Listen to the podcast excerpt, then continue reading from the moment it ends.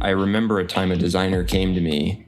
I disagreed a lot with this designer, but he was a wonderful guy. He came and said, Hey, I was talking with the other folks, and there was some frustration expressed around how we're working and stuff like that.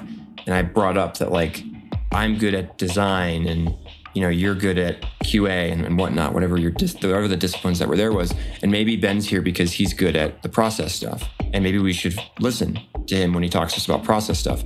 And I tell you, that was an emotional moment to have him kind of express that to me.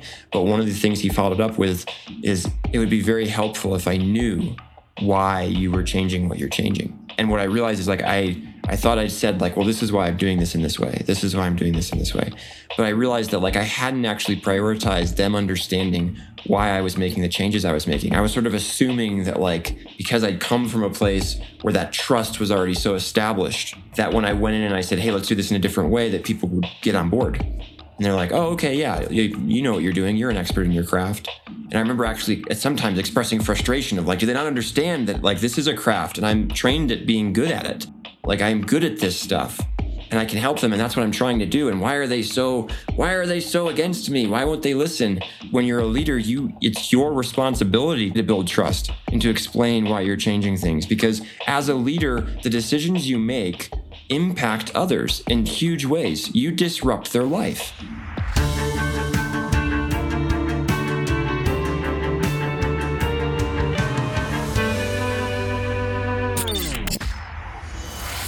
Welcome to Building Better Games, where we dive into what matters most in game development, leaders, and culture. Your hosts are Aaron Smith and Benjamin Carcich. Aaron and Ben are two veteran game industry leaders who have served a global audience of gamers and want to change how games are made. Hey there, welcome to Building Better Games. In this podcast, I talk about my second stint working on the champion team within League of Legends at Riot Games. This is some number of years ago. And this was sort of an interview formatted podcast. Some quick context. The champion team had shifted from creating a new champion every two weeks to producing a champion every few months at the time. The champions were way better, but everything was taking longer and longer to build, and this shift was concerning to the leadership. I had just finished working on the Summoner's Rift update, which was a separate large product that had run for several years. And the leads wanted me to go back to champion team where I'd spent a bit of time working a couple years before and see if I could improve things. I was moving from a team I was very comfortable with to a team that had changed a ton since I'd last seen it. New people, new processes, new culture. Since I'd just done a great job on a large project, there was an expectation that I would do really well. Unfortunately, I can honestly say it wasn't something I was interested in doing at the time. I was trying to prove myself to others. I also didn't want to be there very long before moving to something I would enjoy. So that's some background, and now we'll get right into it what was the backdrop of League of Legends at the time? Like, what was happening that was sort of driving the strategy or the need of the champion team at that time? This was at a time when a couple of other big games had come out. Not sure if this was Overwatch or there was another one, but a couple of other big games had come out, and we were starting to see there were some concerns around like, hey, how's the player base doing? Right? We want to make sure we can this game keeps growing, it stays engaging. And we weren't quite sure how all the different parts, all the different teams of League of Legends related to League in terms of its success. So there was a concern that while we'd switched to a model of making, in the champion team specifically, much higher quality individual characters, perhaps because we were creating so many fewer of them, there was a negative impact to the player base. And, and could we get that back so that the game stayed more engaging as a result of the champions we were creating? A lot of this was very speculative. Like it was really, there were some people at Riot who thought when we originally moved away from a two week, every two week model, that we were like, we were going to destroy the game. And that had been proven to be untrue, at least to that point. And I think is certainly proven untrue now. It's interesting to note too, and you've you've mentioned this before, and I remember this that there was a little bit of a, for lack of a better phrase, a slippery slope. As each character, each champion came out and was successively higher quality, it taxed the system and the team more and more and created more of a burden for them to produce at a similar or higher level of quality. So so there was like this escalating quality thing that was happening yes. all the time. And by the time you showed up, our, you know, you had mentioned that one of the big issues was that the team was stressed by that insanely high quality bar. I mean, these characters were world renowned in some cases and like iconic. And the idea was high that bar every one that we created would be better than all the other ones we'd ever created from a quality perspective. And actually that that speaks to something I started kind of pushing at when I when I arrived. I'm skipping a little bit ahead, but I'll just do because you brought that up. There was a a thing that I, I kind of got into debates with, which is what does quality mean? What is quality? What is quality in this case? What does it mean to have a high quality champion? And because that's the main output of the champion team. And for me, I was grounded in this idea that was core to Riot broadly, and it was player value is what we're trying to create. At all times, we're moving towards player value. I mean, Aaron, like you remember, this was just the way it was, right? Like everybody's oriented.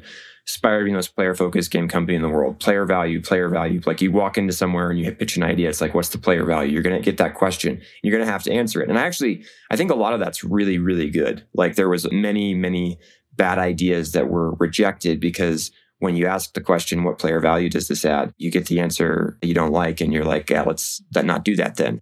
And I want to ask you a question here because you talk a lot about this when we're teaching, actually. Um, this is a sticking point because so many game production studios and so many software development companies struggle with wrapping their heads around what that means and what that is in context. And you just said customer value is like is what you hinge on there. So a lot of times when people think quality, they think of how pretty is the artwork or how high end are the graphics or like how fast does it run on my PC or like you know and the, the it's definitionally can be different. How do you how did you understand quality in the context of the champion team and what did you see as far as the rest of the team's perception around what quality was? For me, quality was never actually, this is going to sound terrible, but quality is never the point. Quality is something that enables the point when I think about it, right? And so quality is important, but it's always a sub piece of something else that you're trying to achieve. The way, like, and, and at the broadest sense, it's I'm trying to change the world in some way. And if I can do that through a low quality experience, but I can still do that, then maybe a low quality experience is all I need. Now, that can cause huge problems because if you go low quality in your tech stack, it means you're going to have major problems later on in a software as a service or game as a service model.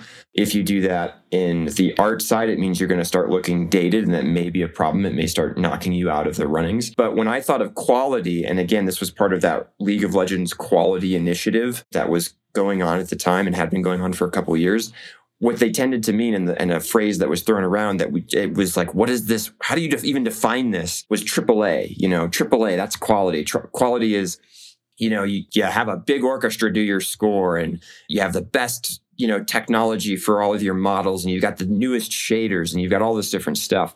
And it like, it looks amazing. And you can tell every individual piece of it is just crafted by the best craftsmen that the world has ever seen. And um, the challenge that I saw was that we were conflating that idea of quality with the idea of value and player value specifically. And I remember actually having a conversation with someone where I, I said like, "Hey, we're focusing really hard on quality, but what's the player value?" And they just sort of they they kind of said back, "Quality is player value." And I was like, oh, shoot.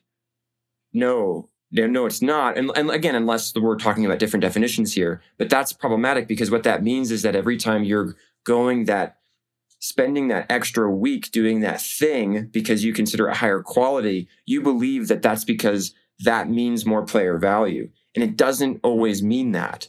Sometimes you can make something higher quality, but either the vast majority or all of your players may not even notice you did it. It may be something minor. It may be in your craft. It may be in your discipline. And I'm not saying that stuff doesn't matter. I don't want to say that, but I will say that that stuff is intended to be in service of the experience.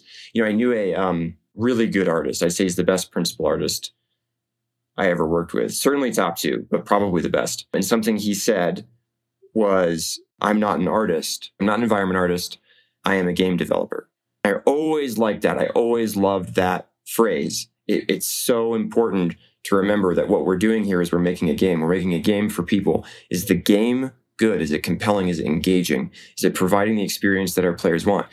If if your visuals are totally janky, if everything looks kind of weird, but you're still creating that game that is awesome. You're winning. But if all of the graphics and everything like that is are phenomenal and the game itself, like if that's all high quality, but the game itself isn't fun, you missed player value and you potentially missed it because you were so focused on just being definitional, like genre defining in the quality of all the individual crafts you created. The the experience is not any in particular craft. I mean, the closest you could probably argue is that like if you're going to get one discipline right, like get design right because it's that is the core of the player experience when it comes to games. But other than that, you know, almost anything else, it can be at varying levels of quality. And even in design, you have to make trade offs against things like time and the constraints of the system. So, so you came in and you saw an environment where there was this sort of ever escalating kind of quality bar, and that and quality bar, as you described it now, means kind of like aesthetic quality, means like craft. I would say craftsmanship. Yeah, yeah. And so, w- from you, you come in and you see this paradigm as the sort of dominant paradigm on the team what was the impact that that was having as because you're an operational guy what was mm-hmm. what was the impact that that was happening having on the operations of the team and what impact was that having on the team's ability to deliver in their in their outcomes. Yeah. So the and, and again i'll view it as the conflation like the, the complete confusion of the two concepts of player value and quality. So that what that meant is that if somebody came into a meeting and said, Hey, I can do something and it's going to make the champion that we're developing higher quality, to answer that question no felt antithetical to what Riot was trying to be, because we are a company that is about improving, eh, like increasing and ever growing player value. You know, at the time it was just like that was where it, it probably still is. Like we want to create the highest player value experiences. Like we're always raising player value. And so when I come in and I say, hey, I can, I think I can make this better and it's just going to take me X amount of time. If you said, no, we don't need to do that, you were almost, it was like, what? No, of course we do. We need to take all the time we need to to make this the best it can possibly be. Because that's the point. The highest quality champion is the max player value champion. And obviously, when you take that all the way to the end, it becomes ridiculous, especially in spaces around art or design. You can be tweaking endlessly. There is no limit to like, you know, we think of the, I'm, I'm going to go to, to music, but you think of like some of the most iconic soundtracks that have ever been written by John Williams, like Star Wars, Jaws, Harry Potter, and Superman, and these things. Could he have made them better with more time? Probably. And if I gave him more and more time, could he have continued to make them better? Probably. He certainly could have kept changing things and trying to reach making them better. And there's no point where he would have hit a, a, a line that said, Now I know it's the best it could ever possibly be. There would always have been a question. Maybe it could have been even better than it was now. And I call that like there's this, this diminishing returns curve around what, what the when I view player value, it's always on a diminishing returns curve. It's like a logarithmic line, right? You get a lot early on when you first start putting in like, oh, I'm putting this champion together. What is this champion? How does it work? Okay, now we've actually figured out this champion is there. It has a set of skills that we're not sure of, but it's closer to right and we can start play testing it, but it's really janky. But you actually get a lot of value potentially from that already, and it's certainly a lot of learning. And as that keeps going, eventually it starts you start refining it more and more and more. And the higher quality you make it at some point, you know, a massive jump in quality adds very little player value, I would say towards the end. Or I would should say a massive jump in the amount of work you've put into it leads to a very small increase in the player value. And so there's this diminishing returns curve that just keeps repeating every time you start to finish a a champion. And I believe that's true in almost all creative endeavor, you know, writing, music, art. Like you get a lot out of the initial and, and basically you're trying to figure out we talk about this in some of the training that we do you're trying to figure out where do i draw the line when is it good enough and the problem is that question when is it good enough was almost not allowed to be asked because if i could come up with a way to make it better then I should do that. You have a specific, eh, you know, story that you tell about Yasuo here. Yeah, the, so there's the Yasuo. So I wasn't on the team, so I'll, I'll, put this out there. I wasn't on the team when this happened, but Yasuo is a character in the game that's sort of based on a samurai esque archetype, and they have a sword. And the question is, the question that was asked was, well, wait, what do, what, does, what do we do when the sword is at his side? Because, you know, when samurai move around, their swords are in their sheaths, and then they pull them out when they fight. So when he was walking around, he has the sword at his side. It is, and this has improved a lot since, but the tech stack and the tool stack for the artists was not great. And it was actually very difficult at the time, may still be, to have Yasuo actually sheath his sword and have that be like something that really works well. And it would take a bunch of work from a lot of different disciplines to make that look look correct and look good. And to me, this was an example. And, and you know, I don't know, there's the, I could still get in debates with people about this, but I think having Yasuo, a small character in an isometric game, actually have a sword that goes into the sheath and that like all kind of moves exactly properly, as opposed to doing something else that maybe would have taken a lot less time, added fairly low player value.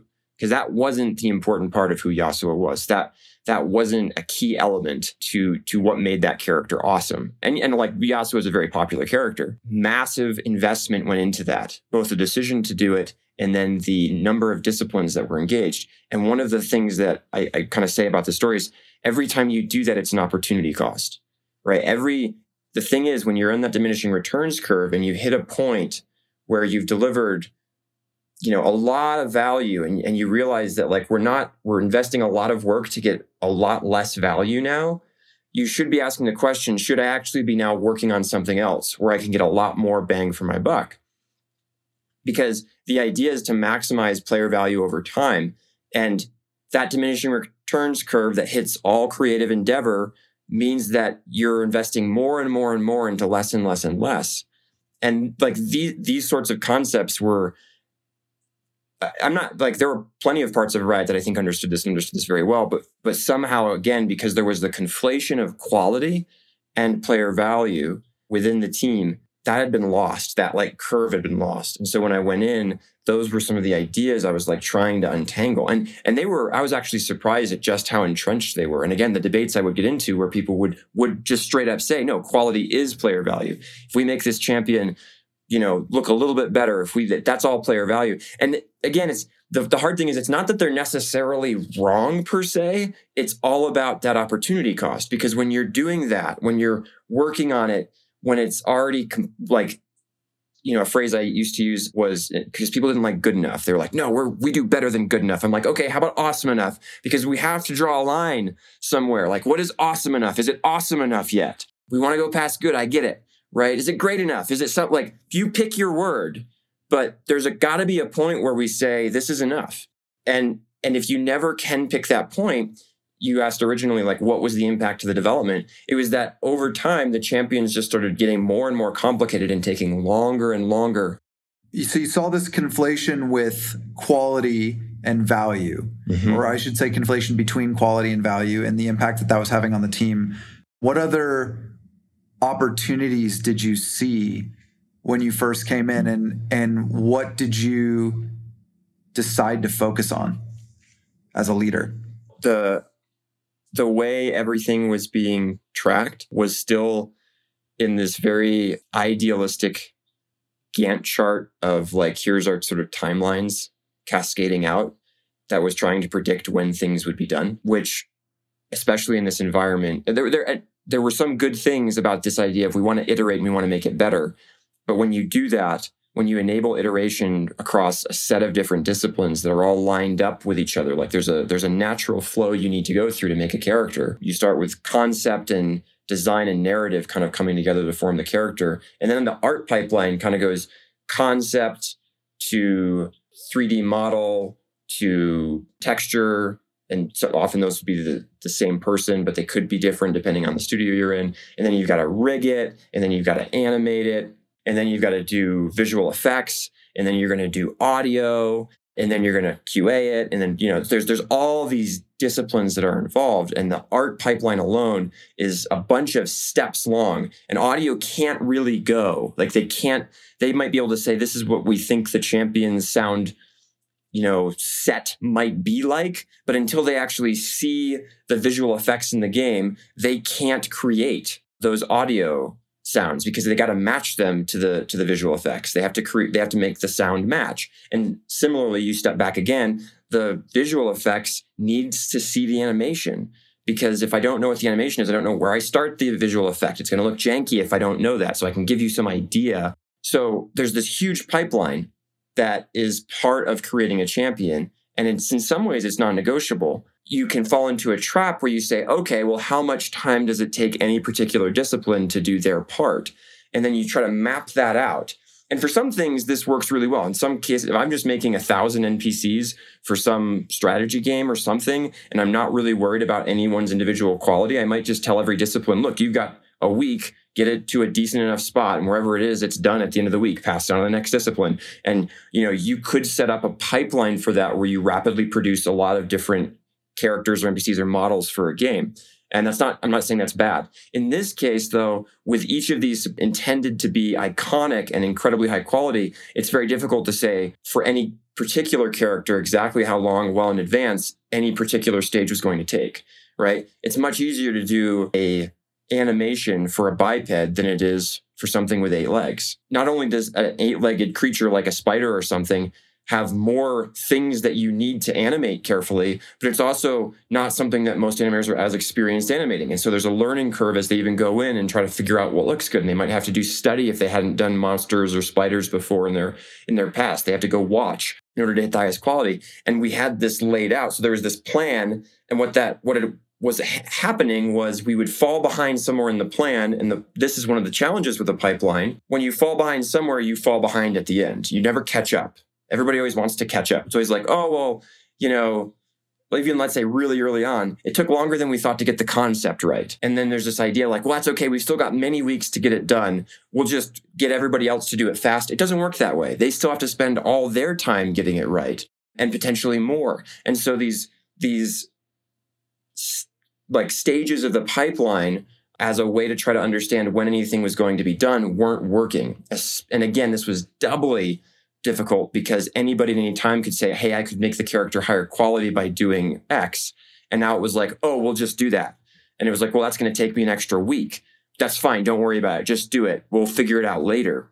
And so there was, that was one of the problems that was emerging. I think another one that I saw was the, and these, I, these are, a lot of these are related discipline silos. Were we oriented as developers on the team, as members of the team, primarily towards our discipline craft or towards the cross functional delivery of value of the final champion.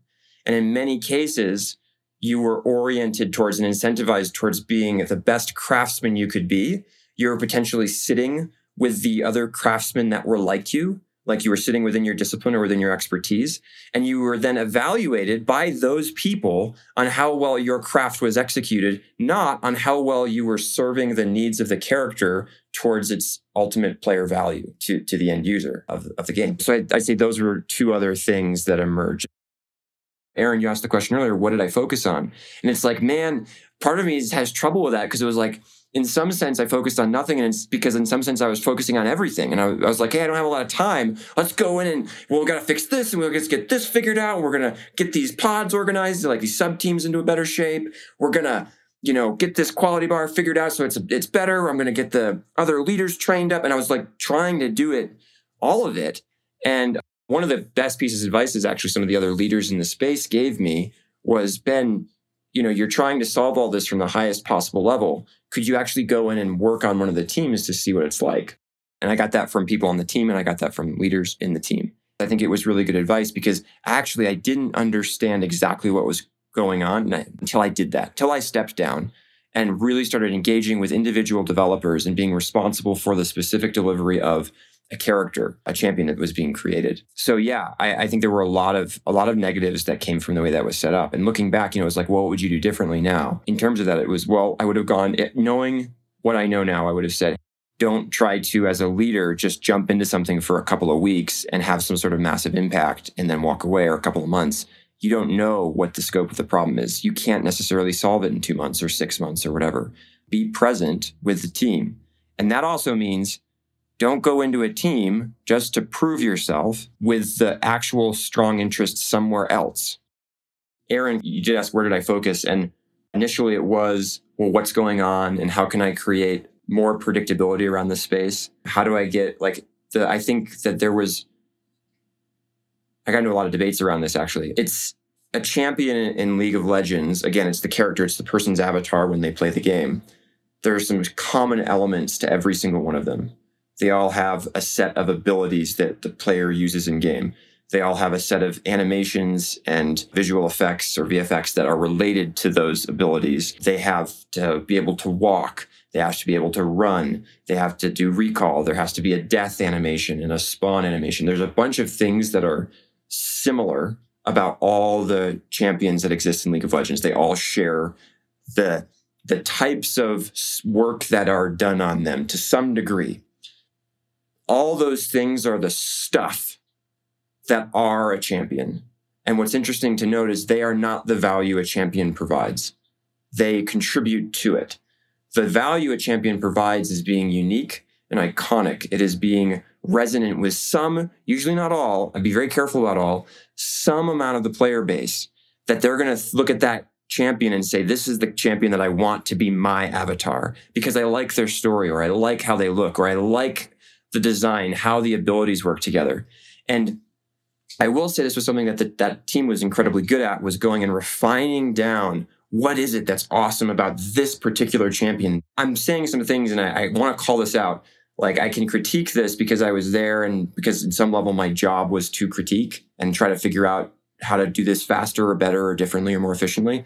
Like in in many ways, this was a very experienced team at doing what it did, and they were very good at it. And so there were a lot of things that they were doing so well that I, I sometimes look at other games that have lines lineups of characters and I'm just like you you didn't understand you, you don't know the what is basic right? You missed fundamentals that this team on League of Legends was actually really good at. And again one of that was like what is super special about this character so the reason I mention all the stuff that goes into making a character is it was really easy to say we don't have to prioritize. We don't have to make really hard product calls around this because they all just need the same things. Uh, they need four abilities and they need a, a, walk animation and they need, you know, a death animation and all the like, and the particles to go around the, the, the, visual effects to go around that. And the, they need a model and they need a, you know, we need to start with a concept, blah, blah, blah, audio, you know, all these things. This is what they need. They need all these things. So why bother prioritizing? I can't ship a character. I can't ship a champion until it has all these aspects, right? No point in prioritization, right? It's a plan driven approach. Just do all these things.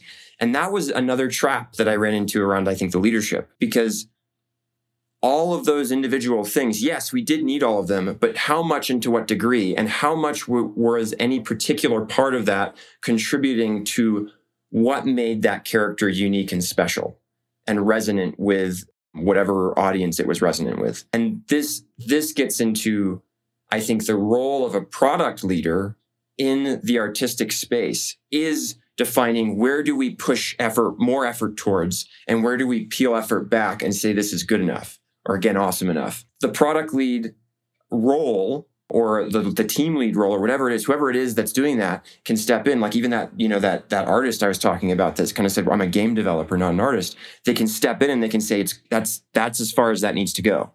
Work on this other part because, you know, maybe you'd have a, a character that would have four abilities often one or two of them would be considered more iconic to the character and another couple were more supporting to what the character was. But those iconic ones are the ones that you really want. If you're going to invest a bunch of time in invest them in those iconic moments that this character has that this champion has. And it's okay for the others to just be sufficient to just be enough to, to fill out that experience. Don't make them bad. Like they don't have to be crappy or look terrible.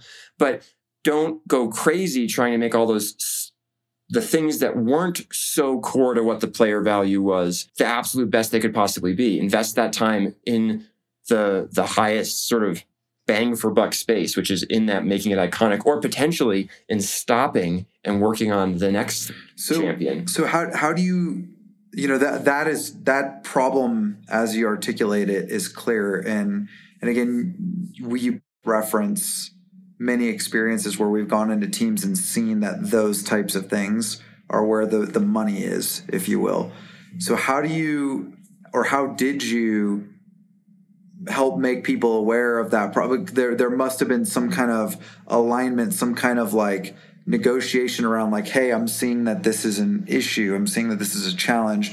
You know, in in the past when you've told these stories, you've referenced the role of that product manager and your relationship with that product manager. Like, how did you actually get the wheels moving towards helping the team understand that quality value conflation and how to make better decisions around that that were more expedient or whatever whatever the goal was in some sense i think this is a this is a story of failure to some degree because i think in a lot of ways i didn't or at least at the time i thought i didn't it's fascinating though when you ask that question the first thing i go to is well i'm a systems thinker in how i was approaching this and for me a lot of it was about trying to shift how people were organizing and discussing and who they were talking to about the problem of what it meant to create an awesome character. So a lot of my focus was actually on trying to get people out of their disciplines and into a team of cross-functional people focused on the same thing.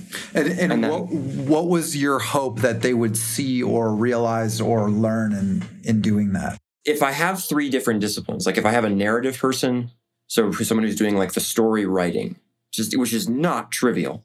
It's actually a very, very difficult job. I have an, a concept artist that's trying to come up with something from nothing, right? I'm trying to uh, generate based on a story or a description of a design or something. I'm trying to like just give you something new and original. Also, not easy. Like this is this is a very specialized and difficult thing to do. And then I have a designer who's trying to figure out how multiple abilities will mesh together and test that out inside of a game setting. I take those three different disciplines. What's similar about them? Like what do they unify around? And it is the idea of the champion the value of the champion. What's what is unique? What is resonant about the champion? All three of them are contributing meaningfully to that. And if they but when they talk if a designer is doing that and he's only talking with other designers he's only seeing the design problems. He's not he's having less exposure. And better ones will be better at understanding that there are challenges that the concept artist is facing or the story writer is facing. But when you bring that group together and you say hey the three of you need to create a, a, a seed of what is going to become an amazing champion.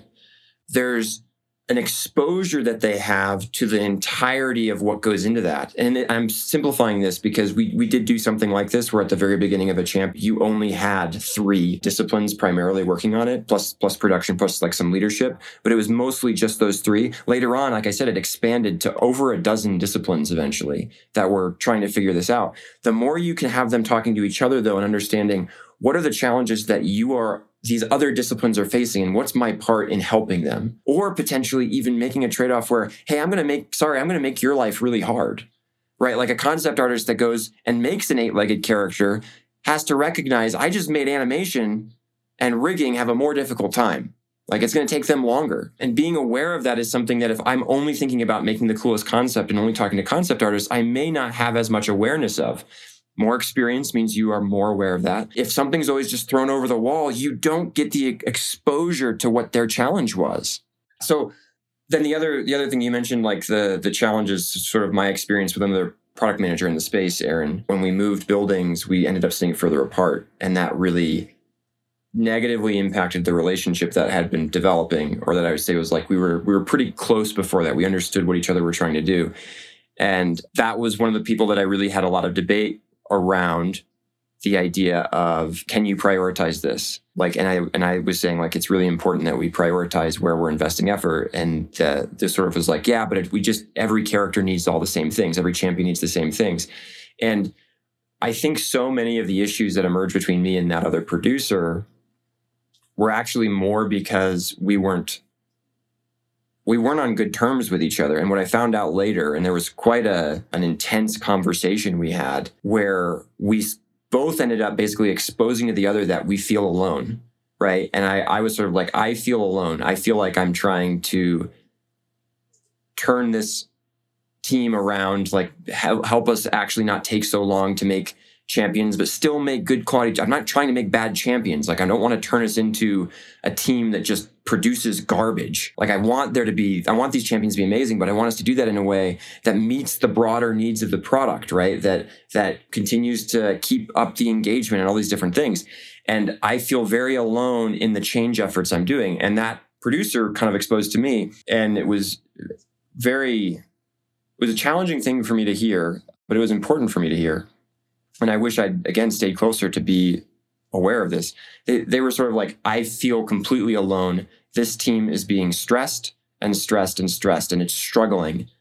And I am trying to keep them engaged. I'm trying to keep them happy. I'm trying to keep them oriented in the right, like oriented towards just being here and showing up and being excited to be a part of champion team. Like it should be exciting to be here.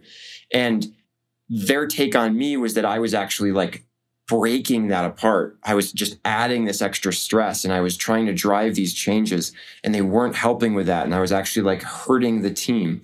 And again, it was a really valuable conversation. It was also a really powerful or painful conversation for me to to go through because what I realized is there was I I view it now. Again, this is sort of the systems thinker. There was role confusion. That producer was phenomenal at bringing a team together, at encouraging teams, at making like like having teams get excited at celebrating the successes that had occurred. I think it's some in some sense of protecting the team from some of the external interference that was always out there. They had a lot of skills. They were they were very capable. And what I was looking to them to do was to be the person who's doing the prioritization and the really fine understanding of value and all these things.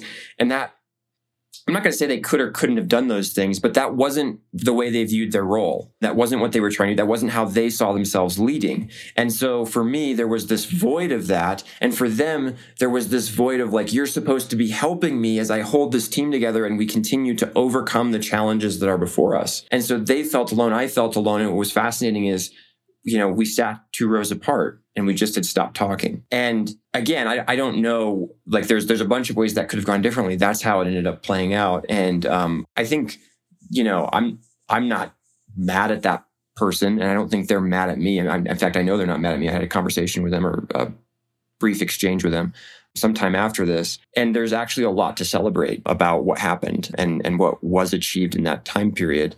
But it to me, it really it like it highlights the the importance of yes, there's a lot of stuff happening and there's there's expectations you have for each other.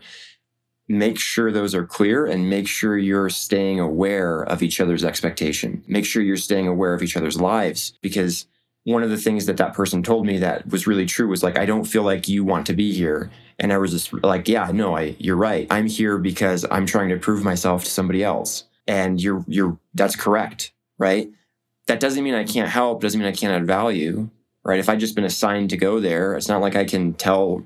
I could leave the company, but if the company insisted, like I still have to go there, arguably. But it's like it's a it's a was a fair call out, and for me, you know, a call out that I made towards them is like, I need you to do that job of the prioritization, and you're not doing it. And you know, again, that that was a, a continuous debate. You have described that experience, those experiences, as formative.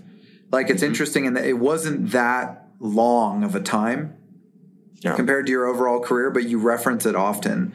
What did you learn about your own limitations through that experience as a leader? Hmm.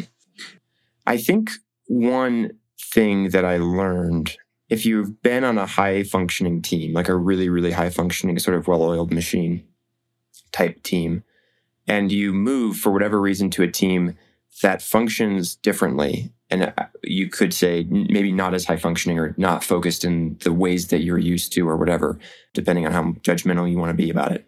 You have to recognize that your world is now different and the way you approach change is now different. The trust that i'd had when i was doing the big other project did not just follow me into this new team and there's no reason it should have. But for some reason, I felt, well, since I've proven myself to some extent doing this other big thing, I should be proven everywhere now. Everybody should just accept what I'm saying. And that, that sounds very prideful. And in some ways, it was. It was very much like I know what better looks like.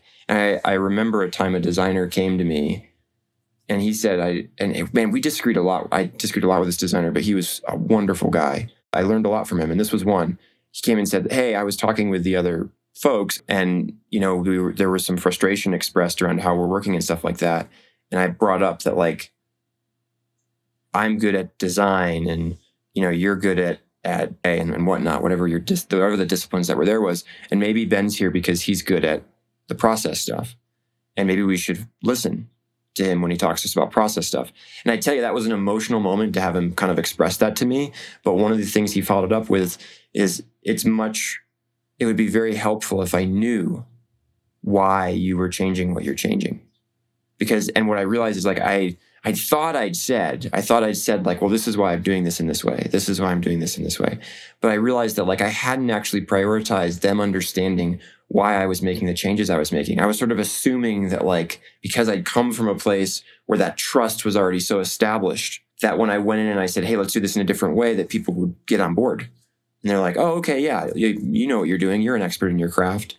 And I remember actually uh, sometimes expressing frustration of like, do they not understand that like this is a craft and I'm and I've trained at being good at it. Like I'm good at this stuff and I can help them and that's what I'm trying to do. And why are they so why are they so against me? Why won't they listen? But there's this when you're a leader, you it's your responsibility to some degree. And to a point, there's unreasonable people out there, but it's your responsibility to build trust and to explain why you're changing things because as a leader, the decisions you make impact others in huge ways. You disrupt their life. And so when when you're a leader and you make a mistake, it's different than if you're, I don't know, a, a 3D artist and you make a mistake. 3D artist makes a mistake, got it. You made a mistake. There's a there can be a cascade of effects down the chain if that mistake isn't caught.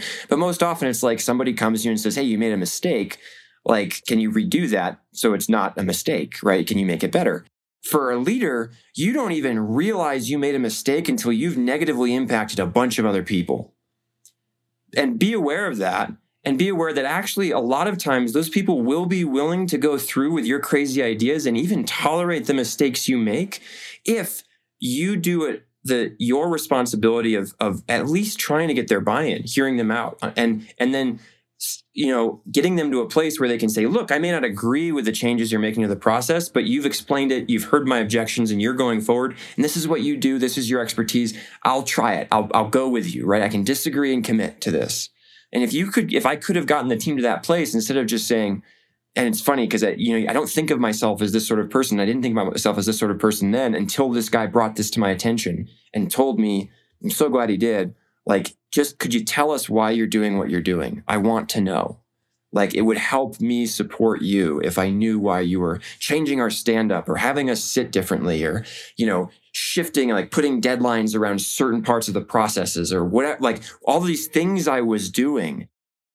So, another one that I think was big is I went from being somebody who was always trying to tell everyone it was okay like, no, no, don't worry, it's fine. Don't worry, I've got it. Don't worry. Because that's what a good leader does, right? That's what a good leader knows. There's a very big difference between something being good and looking good. And in fact, some of the most effective leaders in the world, I don't think are particularly effective because I think what they're really good at is making everything look good. But they can be perceived as effective inside of companies. And it's very difficult to parse that difference. It's incredibly difficult because there's many different ways to have things looking good. It might be everybody likes you. It might be look, some some number or some metric is going in the right direction. There's all sorts of different stuff that someone can basically control and then use that to control a narrative that allows them to say, look how effective I am. So I was definitely partially in that trap. I switched after this point to being almost brutally and I think for a lot of people uncomfortably honest when when someone would come to me and they would say, "Hey, is this on is this on track?" I would became really comfortable just saying no. It's not, and they sometimes they'd be like, "Whoa, whoa," because they're so used to having the leader at the team level or the leader at the like whatever that layer below them is, middle management, even senior leaders to other senior leaders. Like you're so used to having that person say, "Yes, I've got it. Don't worry." If the answer is no, tell them no. And if they can't handle that, recognize that's on them not on you. You're actually trying to be honest. Now, it doesn't mean you get to say no and toss your hands up and not care about it. Often it's no, and here's what I'm trying to do, and here's how you might be able to help me. I mean, Aaron, you worked with me a little bit on Player Platform. I was the guy who would walk into the room and they'd be like, How's everybody doing? And everybody would be like, Green, green, green, green, green, green. And Ben would be like, Triple red. What? And I'd be like, Here's triple red, and here's why. And I even sometimes to the point of saying, and I don't believe that all of you are green either because I hear too much and I've seen too much of this part of the project. What's going on? You know, and so that idea of like being honest, being clear with the leaders above, being clear with the team, a lot of that, you know, both of those ideas of like what I learned were actually about transparency of information and getting buy in and being okay with something not being right and, and being willing to, to say that out loud. Well, I hope everyone enjoyed that. It was recorded a bit ago, but that was pretty much the end of it. And then we went into our old outro. So I'm just going to close up with this. Just a quick recap. So I talked about my second time working with the champion team at Riot Games. I hope this provided some insight into what it means to lead creative teams and also some of the unique challenges of content creation in the game space. Until next time, this is Building Better Games. Thanks for listening to Building Better Games with Aaron and Ben. If you have comments, questions, or would like to work with Ben and Aaron, shoot an email to info at valarinconsulting.com. That's info at V A L A R I N consulting.com. Please follow us on Twitter or Instagram at Valarin Inc. We'll catch you next time.